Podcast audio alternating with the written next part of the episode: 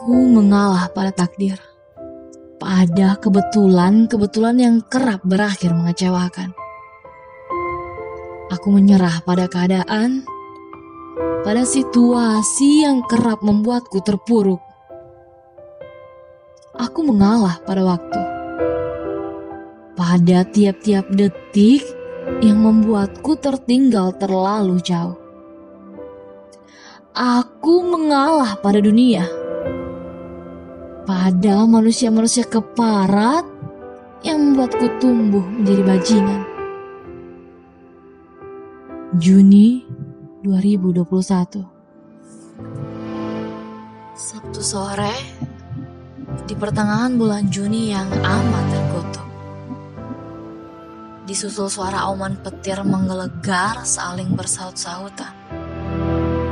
Gemercik hujan membentur atap, turut menciptakan suasana mencekam. Sudah beberapa hari sejak memasuki bulan Juni, kota Makassar yang semula hangat kini tidak lagi. Tiap harinya matahari tampak buram. Sementara sewaktu-waktu semilir angin mengenyahkan segala sesuatu yang tak segan menantangnya. Di balik rintik hujan yang menari-nari merintangi jarak pandang, samar-samar dari arah kejauhan tampak seorang gadis tengah terisak pilu. Langkah kakinya berjalan gontai.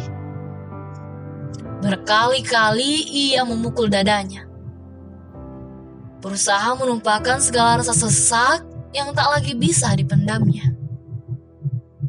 Ia tak tahu menahu harus melakukan apa atas kejadian yang menimpanya beberapa jam yang lalu. Pikirannya buntu. Andin memang sudah berusaha sekuat tenaga menggeliat memberontak. Namun, apa daya, tenaganya tak bisa melawan pria yang dua kali lipat besar melebihi tubuhnya sendiri. Ketika satu persatu pakaiannya ditanggalkan, suaranya bagai tertahan di tenggorokan. Bajingan, pekiknya dengan isak tangis pilu. Hembus napas dingin, darahnya seolah berhenti mengalir.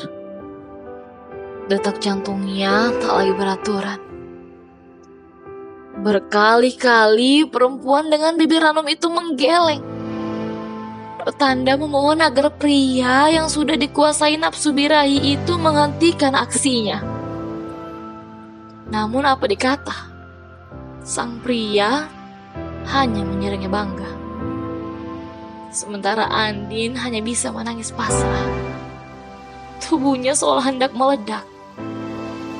Separuh masa depannya kini telah direnggut paksa oleh laki-laki yang barang tentu bukan baru ia kenali. Sosok laki-laki yang menjadi cinta pertamanya.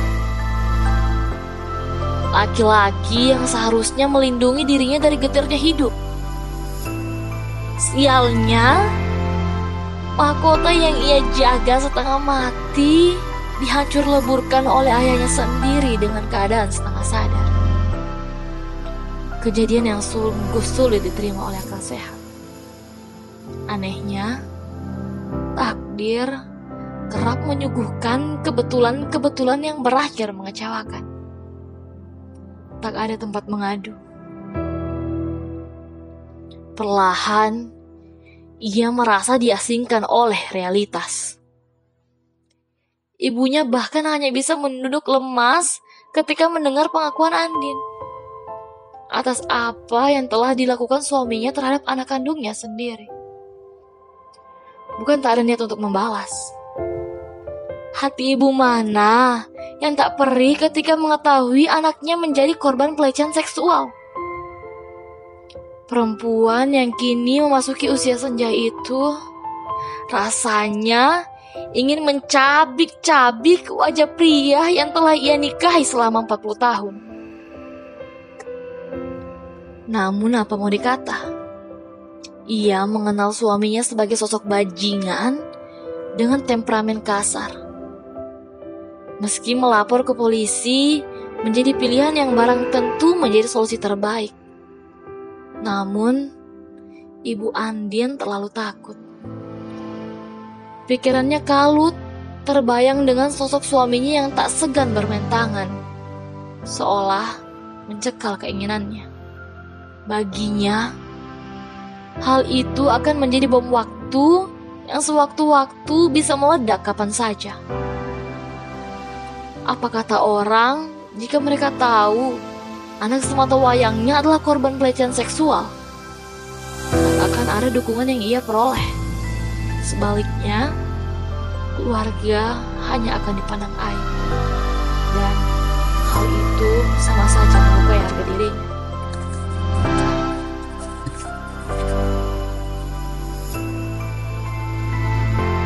Andien, sabar ya. Gak usah lapor polisi, nanti jadi omongan tetangga. Tutur Ibu Andien berusaha meyakinkan anaknya untuk mengalah pada keadaan. Andien hanya bisa terperangah mendengar penuturan ibunya. Lengkap sudah penderitaannya. Ia benar-benar tak percaya pada apa yang dikatakan ibunya sekarang. Dengan langkah getir, Andien berlari keluar rumah, membawa segala rasa kekecewaan yang melebur dengan rasa amarah. Ia memilih menjadi perempuan bebas seutuhnya, tanpa perlu berada di bawah kendali pengaruh orang lain untuk sekedar melakukan apapun yang disukainya. Ironi memang. Sebagai mahasiswa tahun ketiga di salah satu kampus negeri di Makassar, Andien dengan pengalaman seksual yang memilukan dipaksa untuk pulih dengan pasal-pasal cerita yang ia rengkus sendiri untuk dipendam. Hampir tiga hari hidupnya terluntang-lantung di jalan, sebelum takdir mempertemukannya dengan akil yang membuatnya berani mengambil keputusan di luar nalar. Bekerja sebagai pekerja seks komersial. Konsekuensi dari pilihannya membuatnya lebih banyak menghabiskan waktunya di trotoar jalan. Polisan make up tebal, kontras dengan baju minim yang selalu diseragamkan dengan warna bibirnya, seolah memberi warna baru dalam hidupnya. Meski sewaktu-waktu semilir angin malam bahkan kerap menyeruak, menyerusup hingga ke sumsum tulangnya. Mulanya, ia menggeluti pekerjaannya hanyalah untuk uang. Lambat laun, Andien menikmatinya. Setiap tubuhnya disentuh oleh puluhan pria yang tak dikenalinya, membuatnya semakin hancur lebur dan menjadi candu baginya.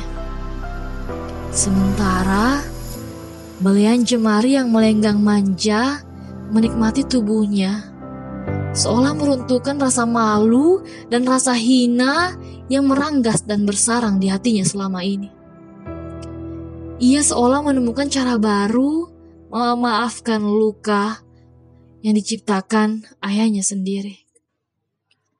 Siang itu, setelah hujan reda, Andien berpapasan dengan Shanah di koridor kos.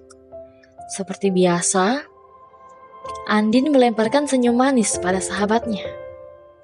Perempuan yang baru dikenalinya beberapa bulan belakangan ini. Gadis lugu yang kerap membuat tawa Andien merekah, menjadi obat penenang kala dirinya merasa kecewa. Namun kini, entah kerasukan setan apa, kepribadian Shanah mulai berubah, menjadi sosok gadis menyebalkan yang membuat Andien kewalahan menghadapinya. Senyumnya seolah luntur dan tergantikan oleh wajah ketus dengan sorot mata tajam yang selalu dituguhkan Shanah terhadapnya. Mahlukah ia mengetahui bahwa sahabatnya adalah seorang pelacur? Tanya Andien pada dirinya sendiri berusaha menerka. Dengan perasaan cemas dan ragu, Andin bertanya untuk sekedar memastikan. "Kau membenciku karena aku pelacur?" Suaranya lantang setelah mendapatkan keberaniannya. Suara itu memecah belah keramaian di kos. Sementara Syahana hanya menembus kesal dan melewatinya. Sorot matanya tajam menatap Andin, seolah tersemat kalimat umpatan yang siap menekamnya kapan saja. Sungguh ia benci tatapan itu. Bukan tatapan rasa belas kasih, tapi tatapan seolah direndahkan. Hal itu melukai harga dirinya sebagai manusia. Raganya seolah dihina. Sungguh ia tak suka diperlakukan layaknya binatang jala. Sudah hampir seminggu sahabatnya tak menyapanya lagi. Ia merindukan sosok Sana yang dikenali sebagai gadis yang ceria dan ramah.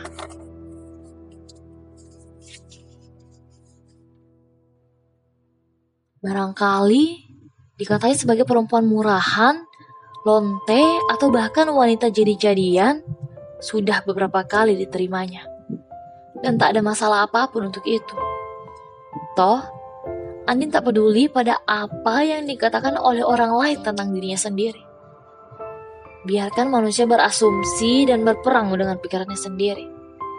Beban hidupnya sudah lebih dulu menguras emosi, pikiran, dan tubuhnya. Barang tentu, tak mungkin meladeni satu persatu puluhan pasang mata yang menatapnya sinis setiap harinya. Ia bahkan tak punya kuasa untuk menyumpal satu persatu mulut yang kerap menghajarnya dengan kata-kata sarkas mengenai pekerjaannya. Baginya juga percuma. Ia punya sepasang telinga yang selalu siap diajak berkompromi, menyaring makian untuk hal-hal yang memang tak perlu didengar. Ini negara demokrasi. Semua orang punya hak untuk mengeluarkan pendapat. Kita juga punya hak untuk menutup kuping rapat-rapat sekedar menyelamatkan diri. Layaknya pemerintah, bukan? Sialnya, saat Syana, sahabatnya sendiri mengatai hal serupa, entah mengapa hal itu menyinggung perasaannya. Hatinya turut tercabik. Bukankah sekali luka yang menancap sempurna menggerogoti tubuhmu selalu saja berasal dari orang terdekatmu? Seolah setiap luka lebam membiru adalah produk yang berasal dari orang yang kita sayangi. Bahkan tak disangka-sangka. Sakitnya bukan main dan selalu saja membekas.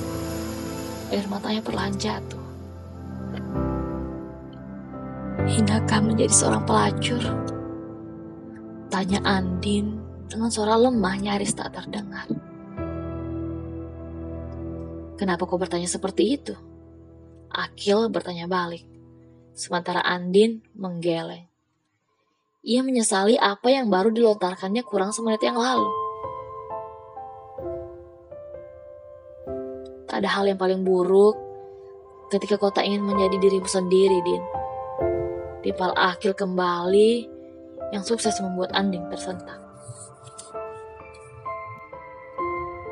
Jarum jam sudah menunjukkan pukul tiga dini hari. Namun entah mengapa, kedua pelupuk mata Andin tak juga terpejam. Bayangan sorot mata tajam Syana dan ucapan Akil layaknya berkolaborasi, sukses memporak-porandakan isi kepalanya. Betulkah kini pelacur adalah bagian dari dirinya sendiri? Bukankah ia menggelutinya hanya sebagai profesi saja dan dijadikan sebagai jembatan untuk meraih kesenangannya? Pekerjaannya kerap membuatnya tertawa lepas dan tak akan ia temukan di tempat lain, termasuk orang lain. Setidaknya dia masih tetap menjadi dirinya sendiri. Meski garis anggun yang kerap dilebeli orang-orang terhadapnya, kini sudah tidak lagi. Semuanya berubah setelah kejadian yang merusak mahkotanya terjadi. "Ah," keluh Andin. Siapa yang menginginkan menjadi pelacur selain dirinya sendiri? Ucapnya dalam hati. Perlahan, ingatan suram tentang kejadian silam kembali menyeruak mencangkau memori otaknya. Kontras menciptakan luka lebam baru. Dunianya seolah menjelma menjadi hamparan tanah yang mengering kelontang. Ia berusaha menafikan bahwa rentetan kejadian yang merenggut paksa masa depannya adalah kenyataan pahit yang harus diterimanya. Berkali-kali tamparan tangannya mendarat di pipinya sendiri. Tubuhnya bahkan ia benturkan ke dinding kamar kosnya. Dinding yang tampak mulai usang termakan usia. Ia berusaha menyadarkan dirinya sendiri. Brak! Tubuhnya jatuh terkulai lemas. Terpental tepat di lantai kamarnya.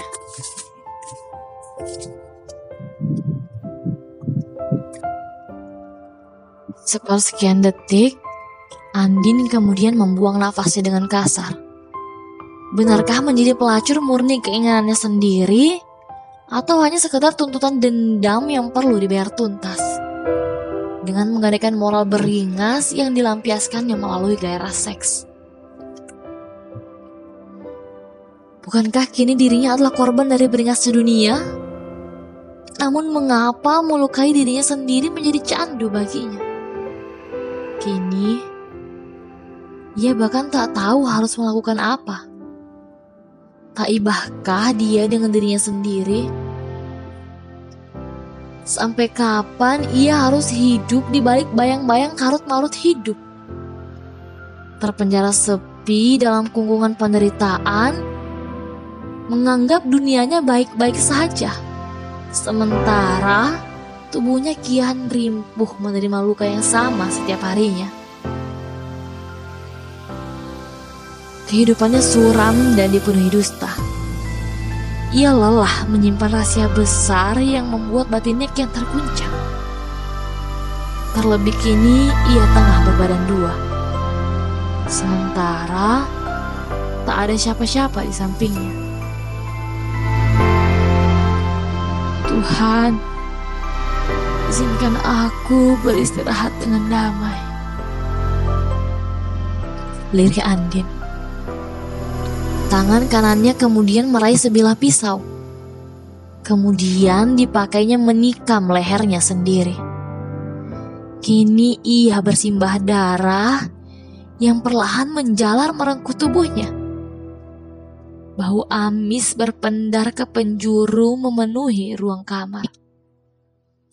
Ia memilih berdamai dengan dirinya sendiri dengan jalan yang tak disangka-sangka pula.